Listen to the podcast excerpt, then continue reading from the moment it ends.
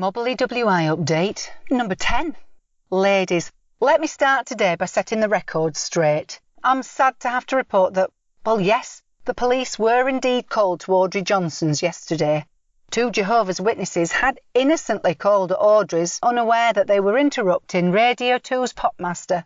A favourite of us all, I know, but Audrey, well, those of us who know Audrey know never to call between 10.30 and 11 to be safe. I mean, bargain hunt is also a bit of a risk if we're being honest. But these Jehovah's Witnesses came from Halifax and, well, they were obviously completely unaware of Audrey's routine.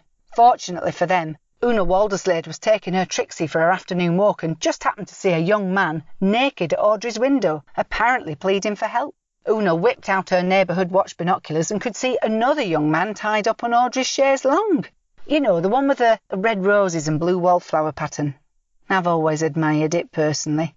It's the one the Mobley Ukulele and Drama Society used in The Importance of Being Earnest, do you remember?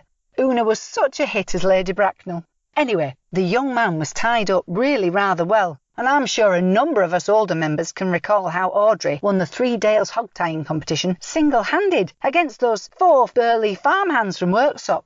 Anyway, this poor young man looked like an oven-ready turkey, and despite Audrey having triple glazing, the first young man's screams were so piercing, even Una could hear them. Now, we all know that Una's eyesight is not the greatest, so she wasn't entirely sure who was in more trouble.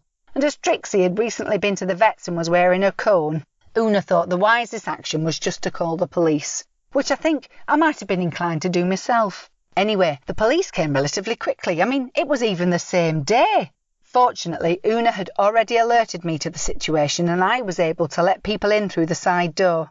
And thankfully I was able to pacify Audrey, I've introduced her to the joys of the BBC Sounds app, and she was quite happy once she'd been muzzled again. The poor young men had to be taken away in an ambulance, and, well, I don't mind telling you, ladies, the looks on their tear-stained faces as they were helped into the ambulance, well, that'll haunt me for a long time.